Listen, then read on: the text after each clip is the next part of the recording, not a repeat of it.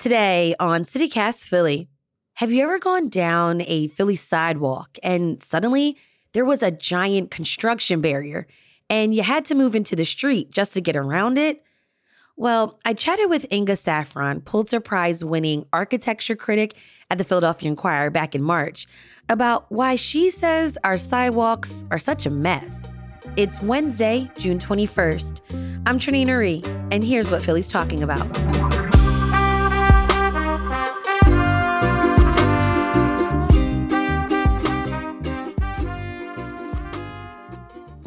Inga, Philly likes to brag that it's one of the most walkable cities in the country, but it sounds like you actually have a problem with that, right? Yes, today I, I, I do. I do have a problem with that claim. Why do you say that? Well, you know, of course, Philadelphia has great streets. The city goes back to colonial times, you know, be, well before the automobile. And so our streets are sized for people, you know, to walk because that's how people got around in those days. And our streets are so intimate and accessible and, you know, cozy. And it should be a great walkable city. But right now, we're undergoing this crazy building boom all over the city in mm-hmm. so many neighborhoods in center city and you know many many neighborhoods out to west philly north philly uh, South Philly. And too often, when developers fence off a site for construction, they make no provision for people to walk past that site. They don't create a walkway, their fences encroach on the sidewalk. And so it's like running a gauntlet right now. Um, there are streets like 12th Street, for example, in Center City near Jefferson Hospital, where there are three high rise buildings on three blocks, and one's on the east side, one's on the west side, one's on the east side. So it's impossible to walk those three blocks, which which might be one of the most heavily pedestrian traveled stretches in the city because it's near Jefferson Hospital. All these people are going to their doctors, and a lot of them are older, and a lot of them have various uh, physical movement, mobility impairments, you know, and they have mm-hmm. to they have to go through that gauntlet. That is not walkable. Inga, you met with a woman who had a really hard time navigating the sidewalks. Can you tell us about her experience? Yeah, her name is Amanda Perezo, and uh, she is a trained occupational therapist. She she teaches occupational therapy at, at Jefferson Hospital, ironically. And she's 37 years old, and she um, very tragically was hit by a stray bullet in her spine. And um, that was about 18 months ago, two years ago, and paralyzed. Her, her, her legs were paralyzed. And so she's adjusted to life in a wheelchair. She's been very heroic. I mean, really incredible. And uh, she was, you know, determined to go back to work in in five months she was teaching again at jefferson. She found an apartment in a, a building with an elevator. She adjusted everything about her life so she could live as normally as possible. And the one thing she couldn't adjust to or that she's having trouble adjusting to is is traveling the streets because you know she's in her wheelchair. She's commuting by wheelchair to Jefferson and her way is constantly blocked and the Inquirer did an amazing video of just, you know, her morning of going to work. And you held your breath watching her maneuver into the street with this traffic rushing by because the sidewalks were blocked. And she does that every single day. And she never knows when they're going to pop up these blockages. Mm-hmm. So and that's just one person. I mean there's so many people, you know, if if they're not in wheelchairs, they might use a cane, they might be blind. You have people with strollers. It's bad for everybody. And you say, you know, developers are like hogging the sidewalks here. Absolutely, yeah. And and the thing is, you know, we have rules.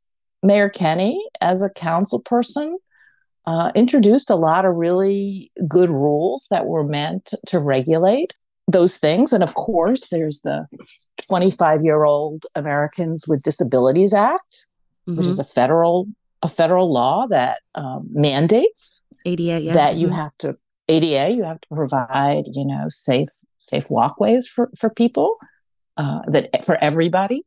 So we have all these laws, but they're not being enforced. Right, and you just mentioned that Jim Kenney tried to regulate sidewalk closures when he was a council member. So, what steps did he take to make that happen? At that point, I don't think the city was even charging developers who occupied the sidewalks. And there were no rules on where you had to place signage, you know, warning people there was going to be a blockage. And so he introduced uh, these measures in city council, which passed, setting fees, requiring signage, you know, because if you're going to close a sidewalk, you should tell people at the corner so they can cross safely. Right. Or prepare not to go down that street. yes, exactly. So he he did all that, which was great. You know, he finally brought some order to this. And he made it his signature issue. And his Facebook page was full of complaints about uh, this before he was mayor, how how poorly the city was enforcing these things. So when he became mayor, you know, the expectation was that he he would really focus on this issue.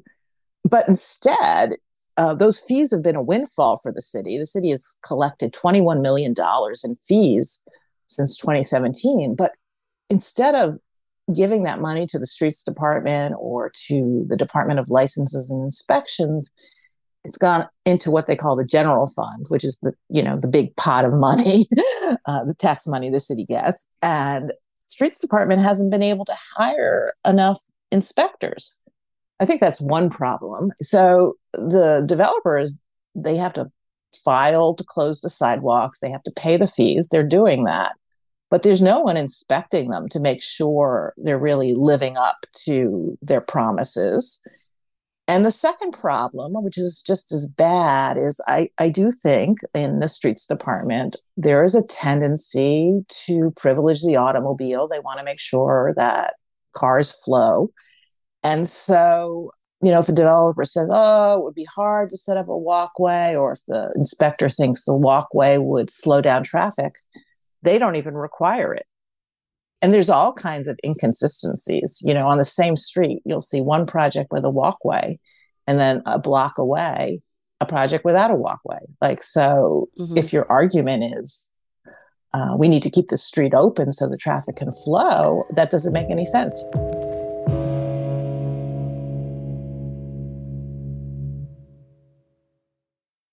What would make sidewalks safer for pedestrians? Well you know, in terms of the, this problem of, of all these construction sites, I believe in almost every case, maybe not a hundred percent case, in, in in the majority of cases, let's say, you could either not permit the developer to occupy the sidewalk, or if they if they need to occupy the sidewalk, and there are legitimate needs, uh, because you know it's a city and these building sites are very tight so they, they might really need that extra space. And, and if they do, fine. They can build a protected walkway in the street. And let's say, let's say it's one of those really narrow Philadelphia streets and, and it's only one lane and you really don't want to block cars. In New York City, one of the things they've done is they erect these sheds, these like sidewalk sheds, where they they're strong enough where you could put a lot of the equipment and material on the roof. So it keeps the sidewalk open and it provides extra storage space for, for the contractor. And that's an alternative. I guess another alternative would be to to actually close the street. And, and there is one case where the city has done that. There's um, a tall apartment building going up on the uh, 1600 block of Sansom between 16th and 17th. And Sansom's a pretty narrow street, and the city closed off the whole block. They just, you know, I guess they concluded there are other ways to get around. The developer really, really needed the space and nothing could be done. So they closed it to cars, but they kept the sidewalk across from the construction open because there are stores on that street. That's an option. You know, it's a grid city if you can't go down one street, you go down another street, right? You know, if you're driving. Right, to make that turn because a lot of it's a lot of one ways too. yeah. Yeah, it's a whole city of one-way streets, right? Right. But the thing about a grid and this is what's so great about uh, you know Philadelphia both for pedestrians and and drivers is you know if a street has to be closed there's always another way around and of course, it's a lot easier if you're in a car to take that detour than if you're a pedestrian. But we tend to want the traffic to flow e- easily. And, you know, as a city, we don't think twice about inconveniencing pedestrians.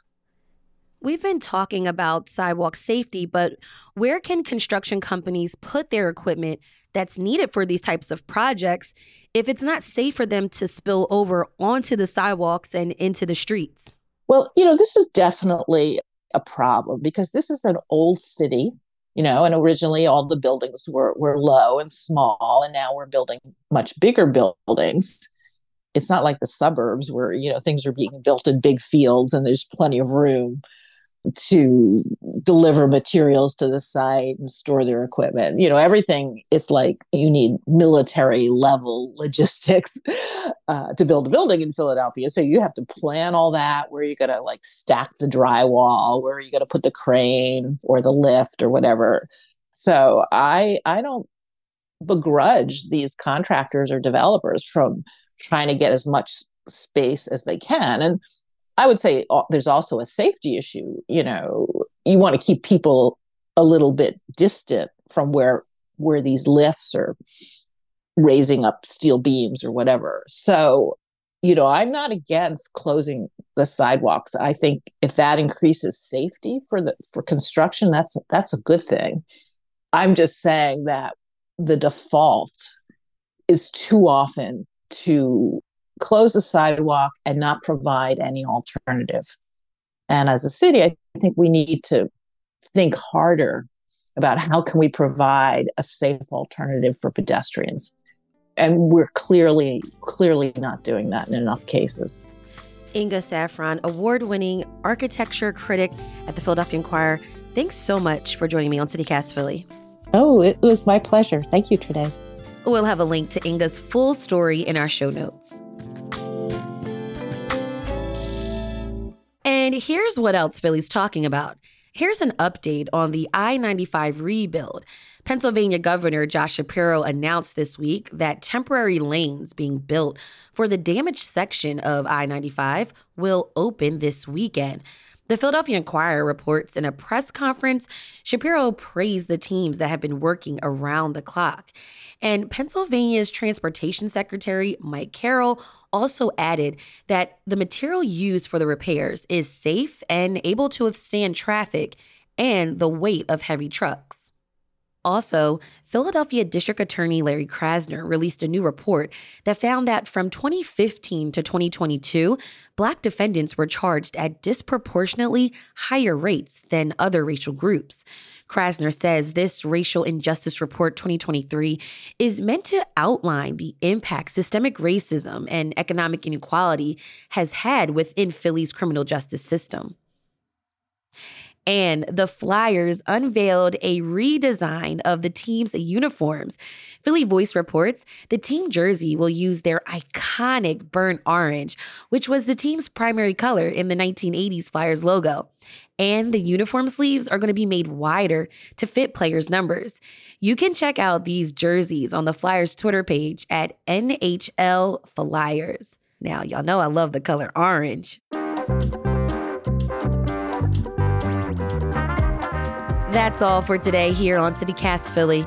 If you enjoyed this episode, tell your neighbor, rate the show, leave us a review, and hit that subscribe button.